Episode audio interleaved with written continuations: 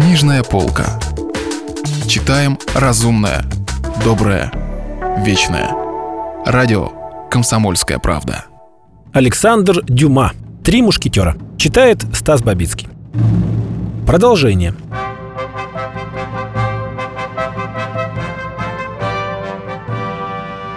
Въехав во двор своего дома, герцог соскочил с лошади и, не заботясь больше о ней, быстро взбежал на крыльцо.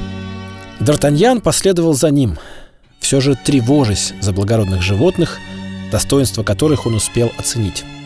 К его радости он успел увидеть, как трое или четверо слуг, выбежав из кухни и конюшни, бросились к лошадям. Герцог шел так быстро, что Д'Артаньян еле поспевал за ним.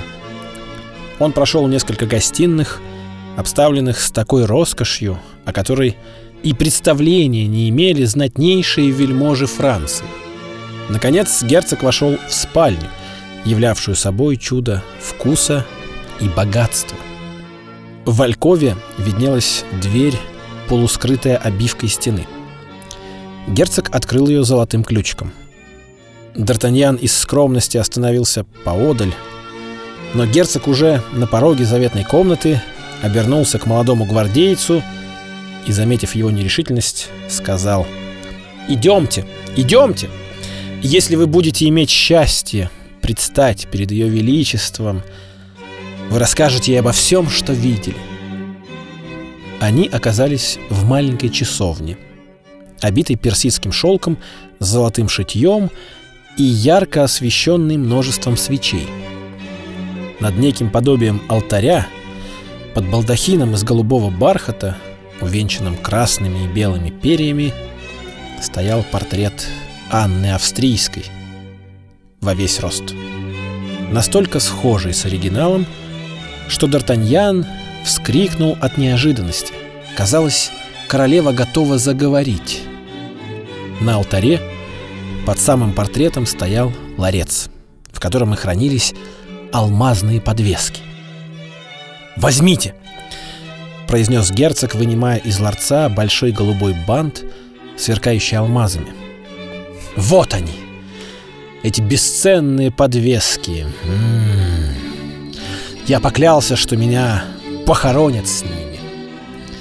Королева дала мне их. Королева берет их обратно.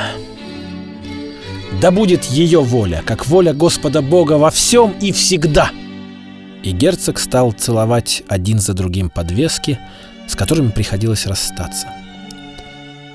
Неожиданно страшный крик вырвался из его груди. «Все погибло!» Воскликнул герцог, побледнев как смерть. «Не хватает двух подвесков. Их осталось всего десять.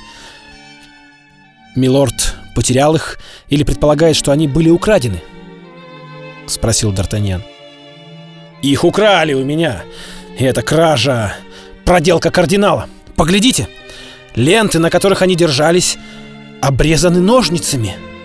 Если бы милорд мог догадаться, кто произвел эту кражу, быть может, подвески еще находятся в руках этого лица. «Подождите, подождите!» — воскликнул герцог. «Я надевал их всего-то один раз!» Это было неделю тому назад на королевском балу в Винзоре. Графиня Винтер, с которой я до этого был в ссоре, на том балу явно искала примирение.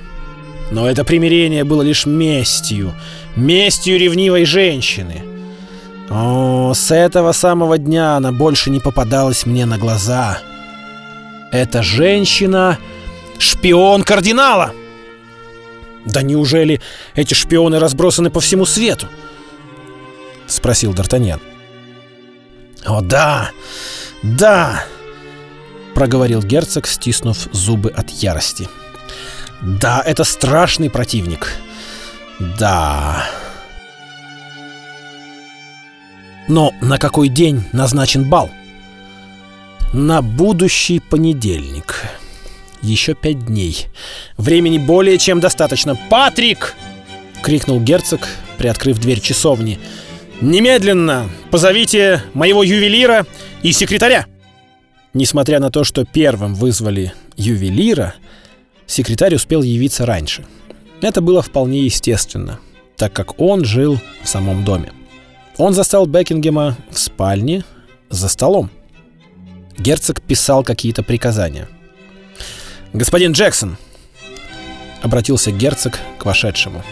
«Вы сейчас же отправитесь к лорд-канцлеру и скажете, что выполнение этих приказов я возлагаю лично на него.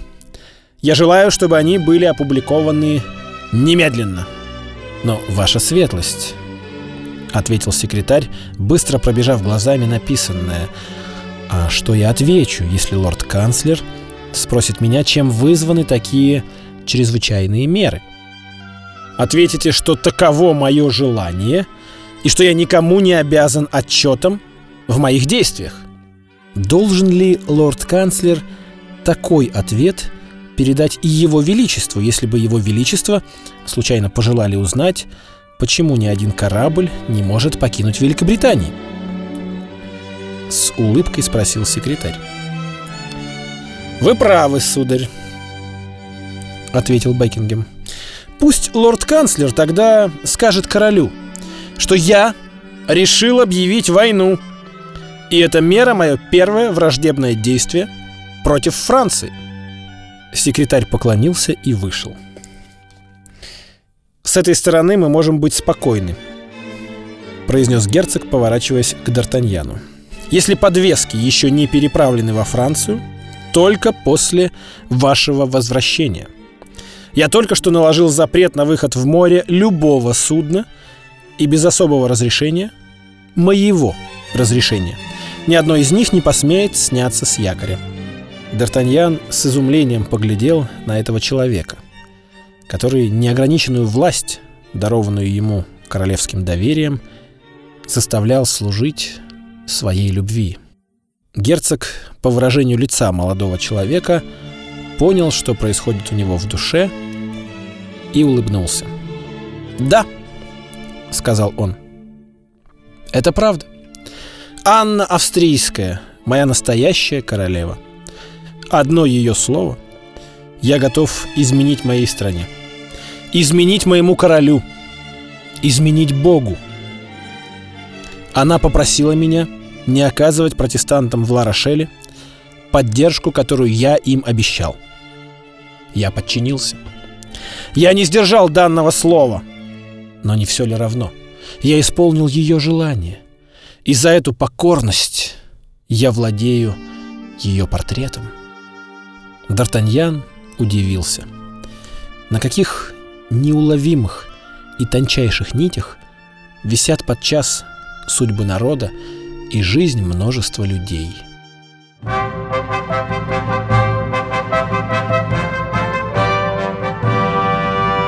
Продолжение романа слушайте завтра. Если вы пропустили главу любимого произведения или хотите послушать книгу целиком – Добро пожаловать к нам на сайт kp.ru слэш радио раздел «Книжная полка». Книжная полка. Читаем разумное, доброе, вечное.